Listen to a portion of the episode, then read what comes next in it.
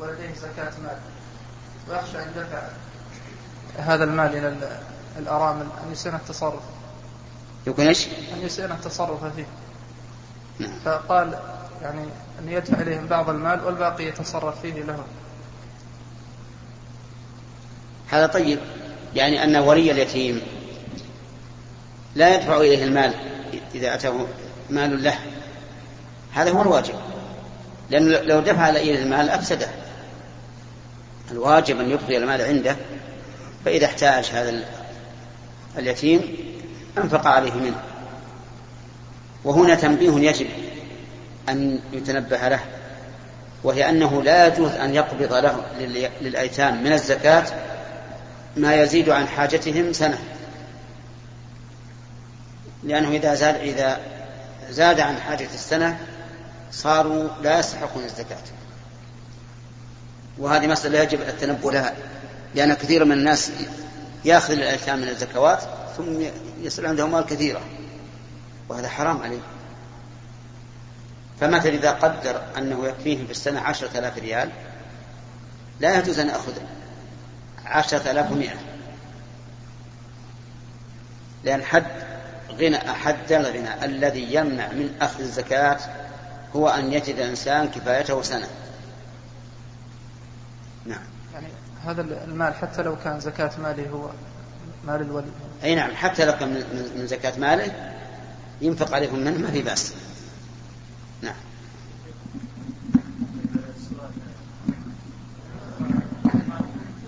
خلوا خلوا يجيك الدور. نعم.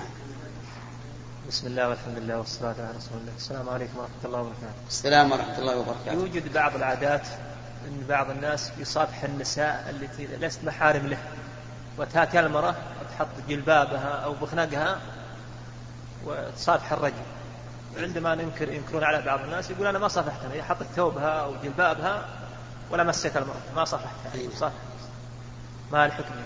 الحكم أنه لا يجوز للرجل أن يصافح من ليست محرما له لا مباشرة ولا من وراء حائل لأن المصافحة من وراء الحائل يقبض الإنسان على اليد ويجسها فلا يجوز له أن يصافحها سواء بحائل أو بغير حائل. نعم.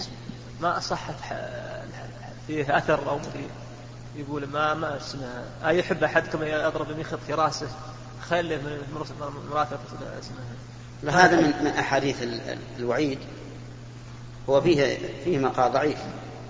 لكنه من أحاديث الوعيد الذي يحصل فيه التحذير. بارك الله السلام عليكم ورحمة الله. السلام ورحمة الله وبركاته. فضيلة الشيخ بارك الله فيك. يقول النبي صلى الله عليه وسلم صلى الله وسلم عليه يؤذيني ابن آدم بسب الدهر فما حكم مدح الدهر نعم. وما تفسير قول الله تعالى فأما عاد فأرسلنا عليهم ريحا صرصرا في أيام النحسات نعم. قوله تعالى في الحديث القدسي يؤذيني ابن آدم يسب الدهر. يعني يسب الزمن الوقت الليل والنهار. وسب الليل والنهار سب لله عز وجل. لأنه سبحانه وتعالى هو المدبر لما يكون في الليل والنهار. ولهذا قال تعالى في الحديث نفسه وأنا الدهر بيدي الأمر مقلب الليل والنهار. أما مدح الدهر باعتبار أن الإنسان يثني على ربه بذلك لا على الأيام والليالي فلا بأس. وهذا طيب. فيقول مثلا هذه الأيام أيام سرور وأيام أمن وأيام رخاء ولله الحمد. فهي أيام مباركة وما أشبه ذلك. هذا لا بأس به. وأما أن يثني على على الدهر ناس أن خالقه عز وجل وهو الله فهذا لا يجوز. لأنه لأن الثناء على السبب مع التغافل عن المسبب فيه الحقيقة غض من نقص المسبب وهو الله عز وجل.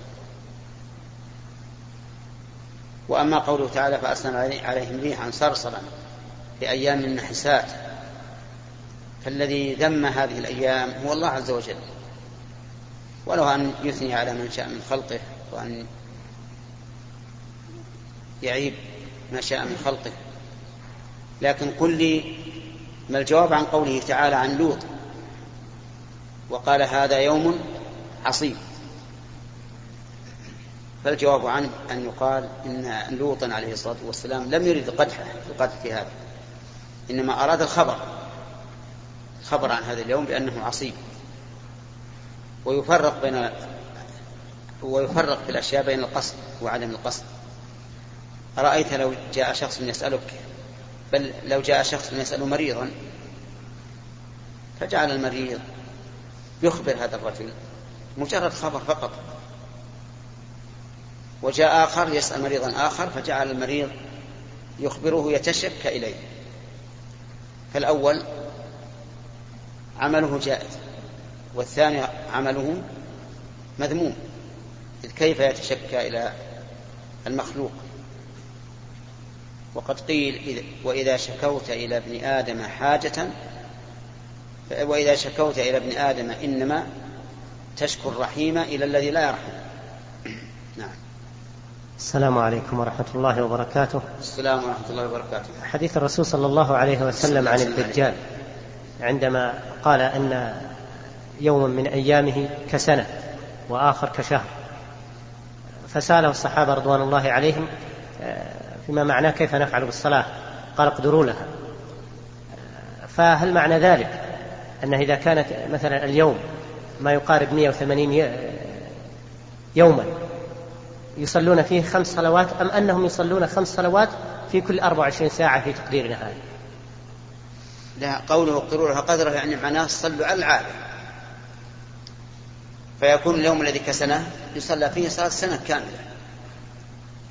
وهذا إن بقيت الساعات معنا إلى أن يأتي الدجال متيسر. لأن الإنسان يعرف المواقيت في الشتاء والصيف.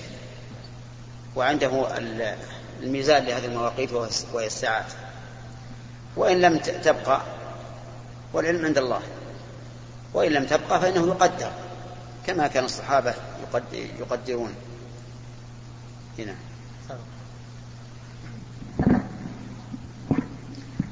فضيلة الشيخ بالنسبة لعبارة قول من يقول عندما يقول آه، عندما نعصي الله سبحانه وتعالى ونبتعد عن ما أمر الله به نسقط من عين الله سبحانه وتعالى.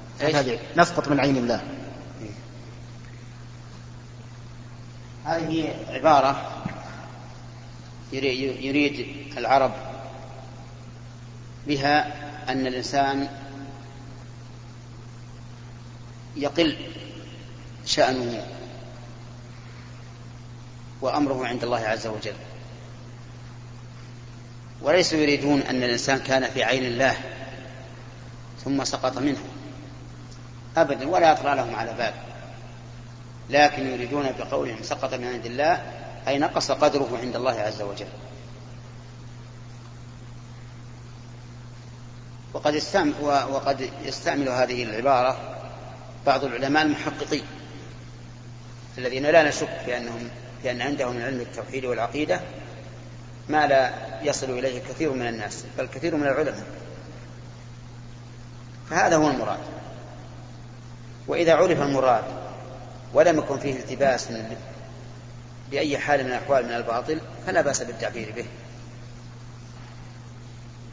كما قال النبي عليه الصلاة والسلام لمعاذ حين قال له يا رسول الله إنا لمؤاخذون بما نتكلم به. قال ثكلتك أمك يا معاذ.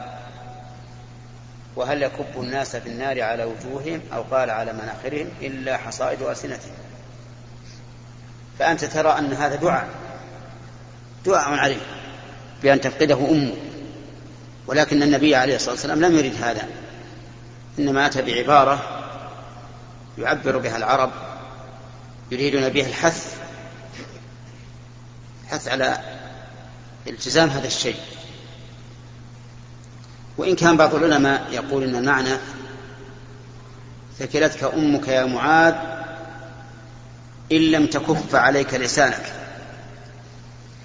لأن الرسول عليه الصلاة والسلام قال له ألا أخبرك بملاك ذلك كله؟ قال بلى يا رسول الله. فأخذ بلسان نفسه وقال كف عليك هذا. ولكن المعنى الأول هو الصحيح. ومثله قوله صلى الله عليه وآله وسلم تنكح المرأة لأربع لمالها وحسبها وجمالها ودينها فاظهر بذات الدين تربت يداك. معنى هذه الجملة افتقرت يداك حتى لصقت بالتراب. ولكن النبي صلى الله عليه وآله وسلم لم يرد هذا لأنه يحث على الظفر بذات الدين فلا يمكن أن يدعو عليه بالفقر وإنما المراد بهذه العبارة الحث على ما أرشد إليه النبي عليه الصلاة والسلام من الظفر بذات الدين. نعم. كل سؤال ثاني بعد. نعم. بعد المرة الثانية يجي الدور إن شاء الله. السلام عليكم ورحمة الله. وبركاته السلام ورحمة الله. أسألك يا شيخ عن صحة الكلام الذي يقول إذا دخلت المسجد ومعك جماعة وكان الإمام في التشهد الأخير أنك تقيم جماعة تنتظر حتى يسلم ثم تقيم جماعة أخرى. نعم. هذا صحيح. ودليله قوله صلى الله عليه وآله وسلم من أدرك ركعة من الصلاة فقد أدرك الصلاة. وأنت الآن لم تدرك ركعة. جئت وقت التشهد الأخير. فإذا لم تدرك الركعة لم تدرك الجماعة. وإذا صليت مع أصحابك الذين دخلوا معك جماعة أدركت الجماعة من أولها. أما لو جئت وقد بقي عليه ركعة فالأفضل أن تدخل معه. بل يجب أن تدخل معه. ولو فاتتك الصلاة لو فاتك لو فاتك أكثر الصلاة. لأن من أدرك ركعة من الصلاة فقد أدرك الصلاة. ولكن هنا نقول لا يشترط أن تنتظر حتى يسلم. بل إذا كان المسجد واسعا وذهبتم إلى ناحية منه بحيث لا تشوشون على أحد فلكم أن تصلوا قبل أن يسلم الإمام ولا حرج. أما إذا كنتم قريبين أكان بأن يكون المسجد صغيرا فلا تشرعوا في الصلاة حتى يسلم. نعم. السلام عليكم ورحمة الله وبركاته. السلام ورحمة الله وبركاته. سؤال الشيخ خاص مكتوب معي في الورقة. نعم. سؤال خاص ومكتوب في الورقة. إيه؟ الله وبركاته. السلام ورحمة الله وبركاته. أرجو الإجابة التوضيحية على السؤال التالي.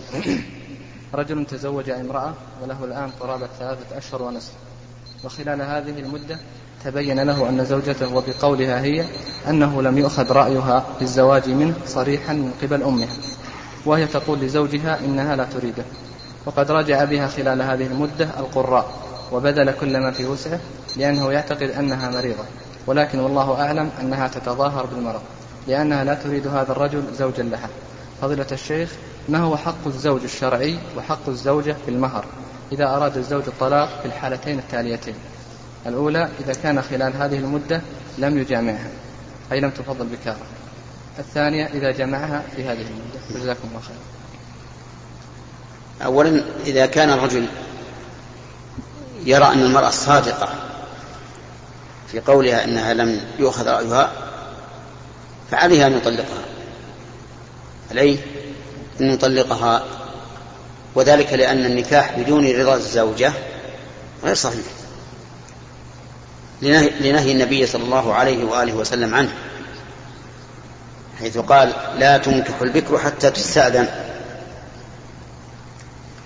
وإذا كان لم يصدقها بناء على ما ظهر له من حالها أنها كاذبة فالنكاح صحيح. وذلك لأن الزوجة قد تدعي أنها لم يؤخذ رأيها وقد أخذ لكنها كرهت الزوج فادعت هذه الدعوة. وعلى كل حال هو إذا رأى أن البنت صالحة وأنها صادقة فالواجب عليه أن يصدقها ويقبل قولها ويفارقها. وأما إذا كان يغلب على ظنها أنها كاذبة فلا حرج عليه أن يبقيها ولا على الأحوال تتغير. أما بالنسبة للمهر فقد استقر المهر بخلوته بها. لأن الخلوة بالمرأة المعقود عليها تقرر المهر على القول الراجح سواء جامع أم لم يجامع.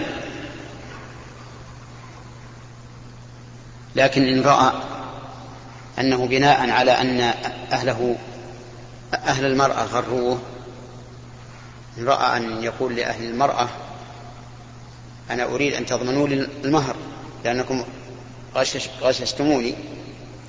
فلا حرج عليه في هذه الحال لأنهم غروه. حيث أوهموه أن المرأة راضية وليست براضية. نعم. أهل الزوج يريدون ذلك الزوج لثقتهم فيه ولأخلاقه أي لكن المشكلة المشكلة الزوجة. تقول إن لم لم. عندما أخذ رأيها إيه. أنها ما أعطت رأيها صريحا يعني هل تريده؟ وهي في نفسها تقول لا أريد يعني سكتت. لا هي تقول لا أريده. لكن سكتت حينما س- تبكي ولا ولم تصرح يعني إيه. برأيها صريحا. طيب لكن هذا البكاء الذي بكت هل أهلها ي- يعلمون؟ أو يغلب على ظنهم أنها بكت لكراهتها للزوج أنها بكت, بكت لفراقها أهلها. لا ها؟ لا أعلم بأن قلبها هذه لا بد منها. ولهذا قال بعض العلماء إن إذن البكر سكوتها. إذا لم تقل لا أريد فهذا إذن. قالوا ولو بكت. وعللوا هذا الكلام بأنها ربما تبكي خوفا من فراق أهلها لا كراهة للزوج. هي تقول من قبل أنها صرحت أنها لا تريده هذا إذا إذا معناه ما أذنت. لكن في عندما يعني عقد النكاح وعند كتابة العقد أي لما سألتها كما تقول أمها. آه، تقول أنها بكت ولم ت- تدلي برأيها صراحة على كل حال إذا ما دام صرح بالأول أنها لا تريده فهذا البكاء بكاء كراهة. فالنكاح غير صحيح ويجب عليه أن يفارقها وله أن يرجع على أهلها الذين غروه بما أعطاه من المهر. هل يأخذ مثلا المهر كاملا ولا المهر كاملا. يأخذ من أهلها سواء جامع أو لم يجامع سواء جامع أو أم لم جامع ما دام خلا بها. جزاك الله خير يا شيخ. نعم.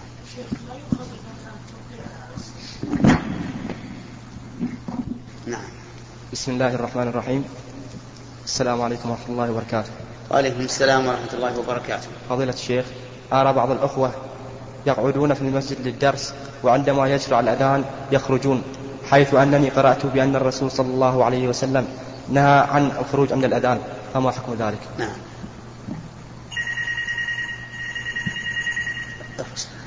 سك سك اليمين لا لا خله خله خله سك اليمين لأنه سك يد في الصحيح عن عن أبي هريرة رضي الله عنه أنه رأى رجلا خرج بعد الأذان فقال أما هذا فقد عصى ابا القاسم صلى الله عليه وسلم. قال أهل العلم ويحرم الخروج من الأذان من المسجد بعد الأذان إلا لعذر. ولكن الحديث هذا ليس فيه صراحة. بأن الرجل خرج ليصلي في مسجد آخر. فقد يكون خرج لئلا يصلي. والذي نرى أنه إذا خرج ليصلي في مسجد آخر يعلم أنه يدركه. فلا حرج عليه. لكن لا ينبغي أن يفعل لئلا يقتدي به من يخرج ولا يصلي. نعم. فضيلة الشيخ. ما حكم التبرع بالدم لغير حاجة أو ضرورة؟ ما أظن أح- أحدا يطلب منه التبرع بالدم بغير حاجة أو ضرورة. إيش الفائدة منه؟ لا لأنه يا شيخ هناك بعض مثل مثل لو تقدم مثل للرخصة القيادة فالفحص الدوري الفحص الطبي فيه تبرع بالدم يجب عليك أن تتبرع بالدم. يعني لا يعطونك رخصة إلا إذا تبرعت بالدم؟ لازم هذا. لازم؟ لازم. ممكن ما في دم. كيف؟ كان دمه يلا يكفي. مشكلة. هذا يا شيخ اللي صار. ظاهرا أن هذا لا يجوز. من جهة أن هذا يشبه البيع. وقد ثبت عن النبي عليه الصلاة والسلام أنه لا يجوز بيع الدم. عرفت؟ نعم.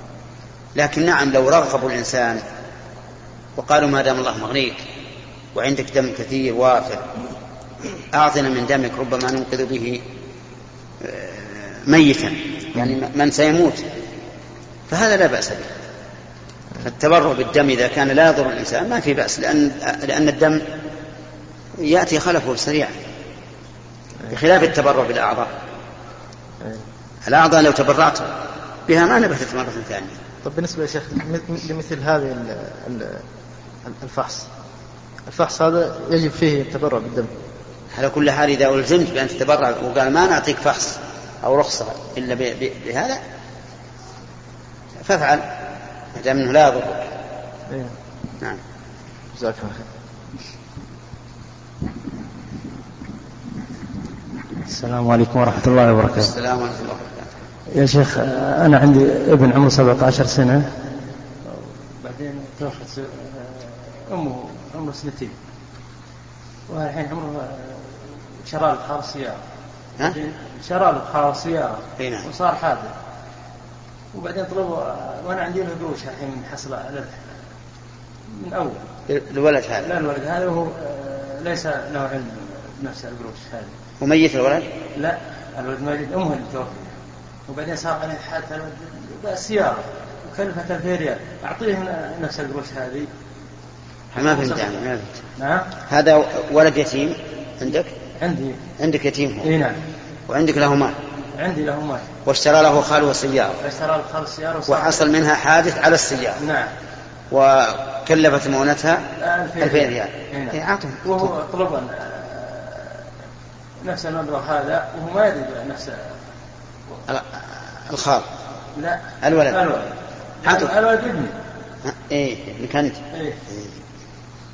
حاطه حاطه حاطه من مال ما في من. نفس المال هذا إيه. لأن له إخوان غير ما هو ماله هو إلا المال هذا له بس أنا كنت بس بين عمره 20 سنة أساسا أوضح له. لا لا أعطي أعطي الآن هذا هذا لابد من إنك تعطيه لأنك لو لو ما أعطيته بقت السيارة ما تصلح فعلا بس يعني أعطيه نفس القروش كله ولا بس على شوي شوي من المبلغ لا عطوا ما يحتاج فقط. بس ما يحتاج. نعم. جزاك الله خير. إلا إذا بلغ. إذا بلغ ورشد. عمره 17 سنة. 17 لكن هل هو رشيد؟ يحسن لا؟ رشيد ما يحتاج. أجل عطوا عطوا كل ماله. قل أحسن الله إليك يا شيخ. السلام ورحمه الله وبركاته. هل يجوز لأحد أن يمنع أحدا من المباح؟ كيف؟ يعني يأمره مثلا الآن الدولة تمنع من الشخص مثلا أن يفتح محل وهو موظف نعم. وهذا مباح هل نطيع في هذا الشيء؟ الواجب على الإنسان أن يسمع ويطيع إلا في المعصية كما قال النبي عليه الصلاة والسلام على المؤمن السمع والطاعة فيما أحب وكره ما لم يؤمر بمعصيه فإن أمر بمعصيه فلا فلا طاعة لمخلوق في معصية الخالق وأيضا هذا شرط شرط في العقد على أنك إما أن تلتزم بواجب الوظيفة أو تترك الوظيفة. وقد قال الله تعالى يا أيها الذين آمنوا أوفوا بالعقود. وقال وأوفوا بالعهد إن العهد كان مسؤولا. فالواجب علينا نحن أن نطيع ولاة أمورنا في كل ما أمروا به ما لم يأمروا بمعصية. فإن أمروا بمعصية فلا سمع لهم ولا طاعة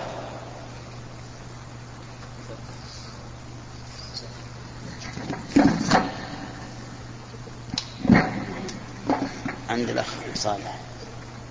صالح حجاج. هو سبقك. أنت عندك سؤال؟ أين صلى الله عليه يتتابع المؤذنون. هل يلزم إجابة كل من سمعت؟ مع أنه يستمر مدة الأذان حوالي ربع ساعة. أو يكتفى بالأول. أي نعم. السؤال هل هل يلزم؟ هذا غير وارد. لأن إجابة المؤذن ليست بلازمة. لا في أول المؤذن ولا في آخر المؤذن. لكن قل هل يشرع ويستحب فنقول الفقهاء رحمهم الله يقولون إنه يجيب المؤذن كلما سمع. واستدلوا بعموم قول الرسول عليه الصلاة والسلام إذا سمعتم المؤذن فقولوا مثل ما يقول المؤذن. وهذا عام. إلا أنهم استثنوا إذا صلى. فإنه لا يجب المؤذن. يعني لو, لو فرضنا أن أحد من المؤذنين تأخر ولم يؤذن إلا بعد أن صليت. قالوا فهنا لا يجيب المؤذن وعللوا ذلك بأنه غير مدعو بهذا الأذان. لأن المؤذن هذا يقول حي على الصلاة وأنت قد صليت. فلا تجيبه في الحال. ولكن لو أجبته فأنت على خير أخذا بالعموم. إذا سمعتم المؤذن فقولوا مثل ما يقول المؤذن. نعم. في واحد يعقب. أنت؟ أعط الأخ. يعقب تعقيب.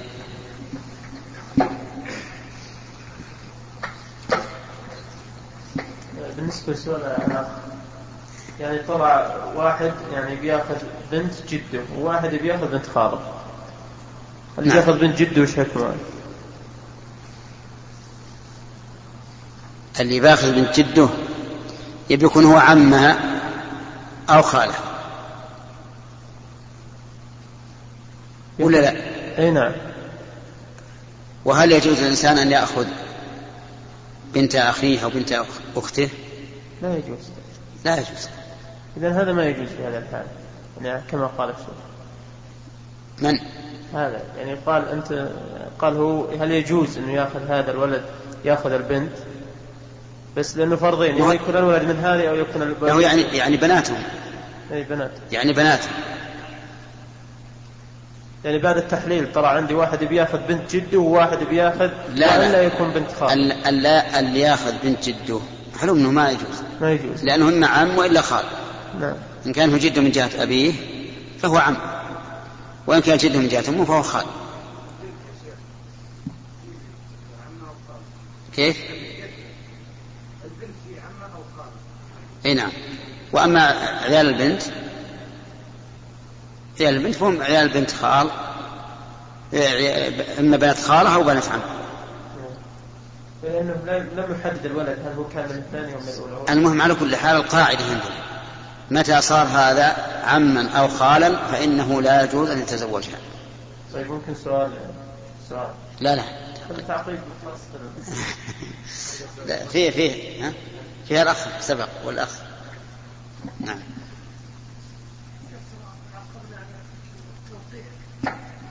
إيش؟ قد تكون مكرهة لأنها تبكي. توقيع على عقد النكاح قرينة على أنها راضية لكن كما يقول الأخ السائل يقولها كانوا تس- يسألونها عند العقد وهي- تبكي.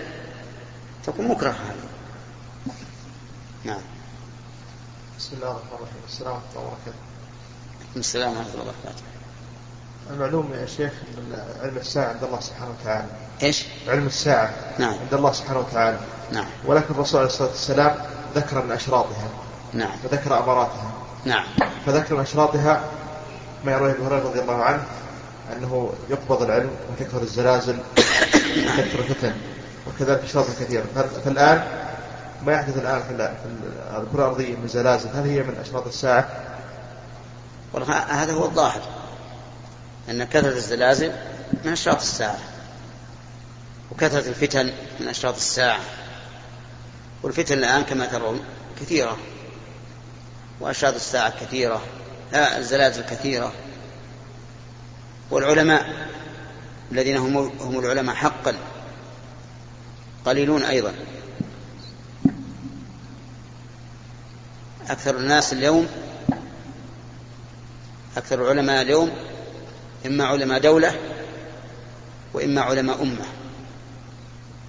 وقل من يكون من علماء الملة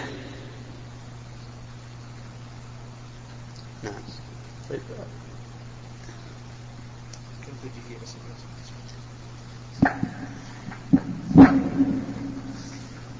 فضيلة الشيخ هل هنالك ضابط للأذكار؟ نعم هل هنالك ضابط للأذكار خاصة أننا نجد بعض الجماعات يعني تخصص وقت معين مثلا بعد صلاة المغرب لرفع ال- الأصوات بالذكر وكذا عقب الصلاة هنا نعم هو الضابط في هذا في الأذكار أو غيرها من العبادات. الضابط ما جاءت به السنة. فما جاءت به السنة فهو حق وما لم تأتي به السنة فهو بدعة. لأن الأصل في العبادات الحظر والمنع حتى يقوم الدليل على أنها مشروعة. فهل مثل هؤلاء الذين يجتمعون بعد المغرب ويرفعون أصواتهم بالتكبير أو بالتسبيح على وجه جماعي؟ نعم. هل جاء مثل هذا عن رسول الله صلى الله عليه وآله وسلم؟ أو جاء عن الصحابة؟ الجواب لا.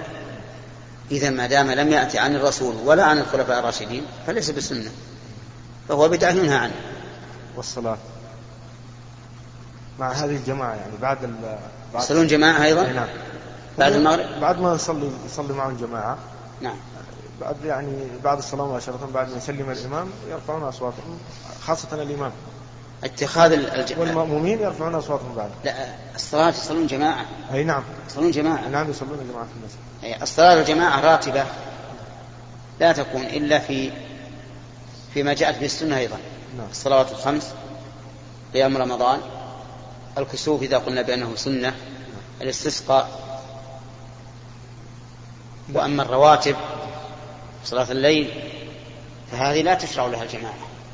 لكن لا بأس بفعلها أحيانا كما فعل النبي عليه الصلاة والسلام حين قام بعبد الله بن, بن عباس وعبد الله بن مسعود حذيفة بن اليمان.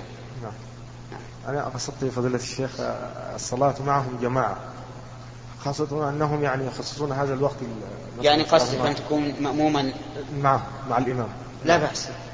لا بأس أن تصلي به لأن هذه البدعة لا تكفره وأنصرف عقب الصلاة. أقول لا تكفره إلا يعني لا بأس أن تصلي وراءه نعم. لأن هذه البدعة غير مكفرة. إلا إذا خفت إذا صليت من ورائه أن يفتتن هو أو يفتتن به غيره لكأنك صليت وراءه. فهنا لا تصلي وراءه. جزاكم الله السلام ورحمة الله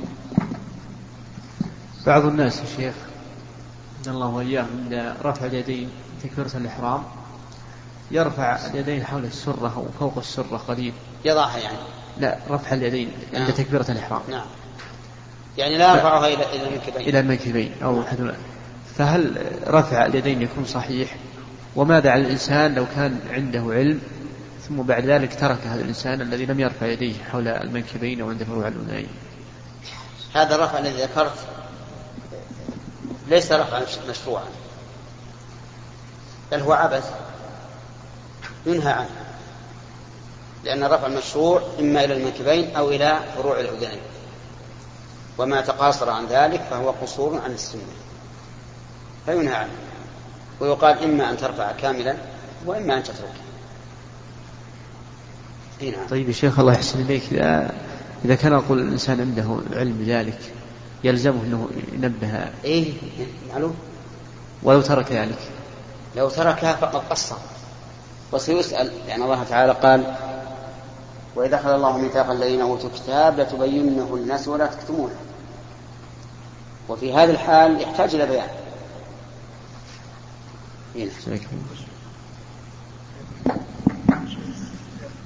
هذا سؤال جديد. هنا.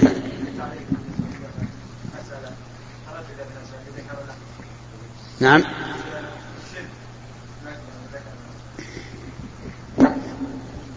يقول أحسن الله إليكم يا شيخ. عندنا مدرس يا شيخ في اللغة.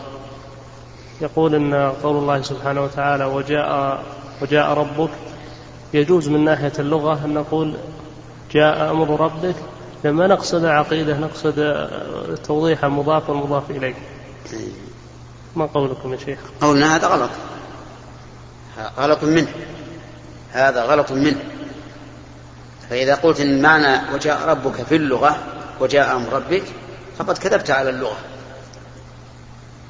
لأن اللغة تجعل حكم الفاعل للفعل. فإذا جاء في اللغة جاء فلان فالمراد جاء هو نفسه كذلك لما قال تعالى عن نفسه وجاء ربك المعنى جاء هو بنفسه وليس معنى جاء أمره. فما قاله فهو كذب على اللغة العربية. ولا ولا يجوز إقراره والذي أعلم من جامعة الإمام محمد بن مسعود أن هذا الذي قرره ابن عقيل رحمه الله الذي شرح الألفية علقوا عليه أو نبهوا الأساتذة على أن يبينوا أن هذا خطأ. نعم.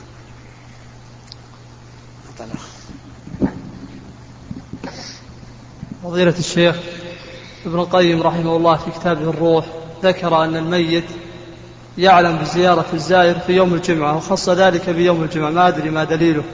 وهل الآثار التي أوردها صحيحة أم فيها ضعف؟ أما الآثار التي أوردها الآثار التي أوردها لا أدري عنها. وأما تخصيصه ذلك بيوم الجمعة ف... فلا وجه له. فإن النبي صلى الله عليه وآله وسلم قال زوروا القبور فإنها تذكر الآخرة. وثبت عنه أنه زار البقيع ليلا كما في حديث عائشة الطويل المشهور. وعلى هذا فتخصيص معرفته للزائر يوم الجمعة لا وجه له. كذلك أيضا لو أصحاب السنن بسند صححه ابن عبد البر وأقره شيخ ابن القيم في كتاب الروح أنه ما من رجل يسلم على مسلم يعرفه في الدنيا إلا رد الله عليه روحه فرد عليه السلام في أي وقت صحيح.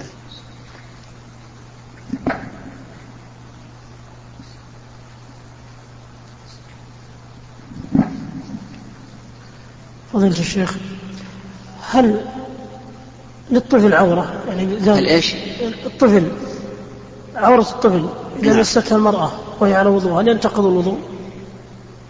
لا ينتقض وضوء المرأة إذا غسلت ولدها ومست ذكره أو فرجه لأن ذلك لا ينقض الوضوء حتى مس الرجل ذكره لا ينقض الوضوء إلا إذا كان لشهوة أما إذا كان لغير شهوة فيستحب الوضوء ولا يجب بسم الله الرحمن الرحيم. سؤال امرأة تقول لديها ولد وهذا الولد يأتيه مكافأة من المدرسة وأبوه شديد الحرص فيقول لا يأتيه مال لا يعطى إليه فهذه المرأة تخفي هذا المال الذي يجي بحجة أنها تنفق على هذا الولد وما يلزم البيت. لأنها لو طلبت من هذا الرجل لأعطاها شيئا قليلا لأدى إلى منازعات أو شيء من هذا. فما رأيك في هذا؟ أما ما ما تجحده على الأب من أجل إنفاقه على الولد فلا بأس به. أما من أجل إنفاقه على البيت فلا يجوز لها أن تأخذ من مال الولد لأن نفقة البيت على الأب هو الذي يجب عليه أن ينفق. لو كان ولا أن تأخذ من مال الأب للإنفاق على البيت وإن لم يعلم. لأن النبي صلى الله عليه وآله وسلم أفتى بذلك عند عتبة. لما جاءت تشتكي أبا سفيان لأنه رجل شحيح لا يعطيها ما يكفيها وولدها فقال خذي ما يكفيك وولدك بالمعروف. طيب وإذا كان الولد نفسه يخفي على أساس هو ينفق على نفسه حتى يعني يمكن يخاف من أبوه من الجانب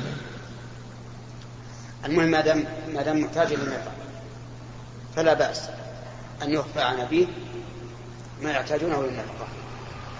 جزاك الله.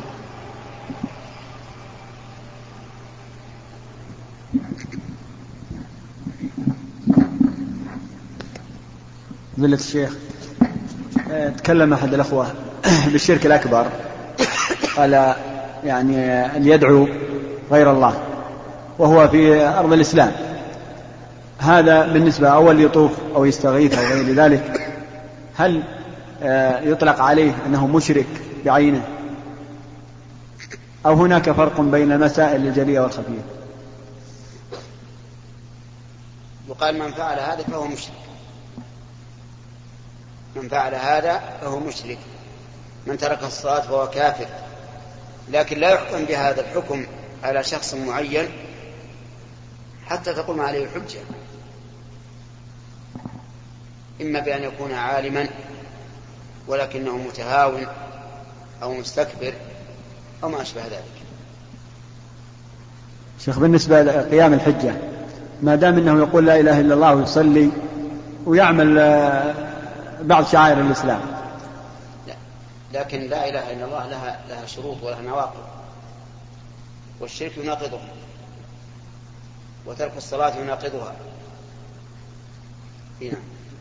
هو نفس السؤال الشيخ ذكر الشيخ عبد الرحمن هذا الشيخ في رسالة الفكاك في موالاة الإشراك هنا يقول في تكفير المعين. يقول مثل هذا قام عليه القرآن حجة والرسول صلى الله عليه وسلم. فهذه مسائل جلية يعني. إلا من نشأ بدار بعيدة عن ديار الإسلام كما ذكرت كيف يعني؟ ما نقول هذا مشرك يعني بعينه؟ ما دام إنه يدعو. يفهم أن الشرك حرام. إيه. ويفهم أن الشرك موجب للخلود في النار. ويفهم ان من أشرك بالله حرم الله عليه الجنة. لكن لا يدري أن هذه المسألة بعينها شرك. وهذا وارد. نعم. نعم. بارك الله الأخ.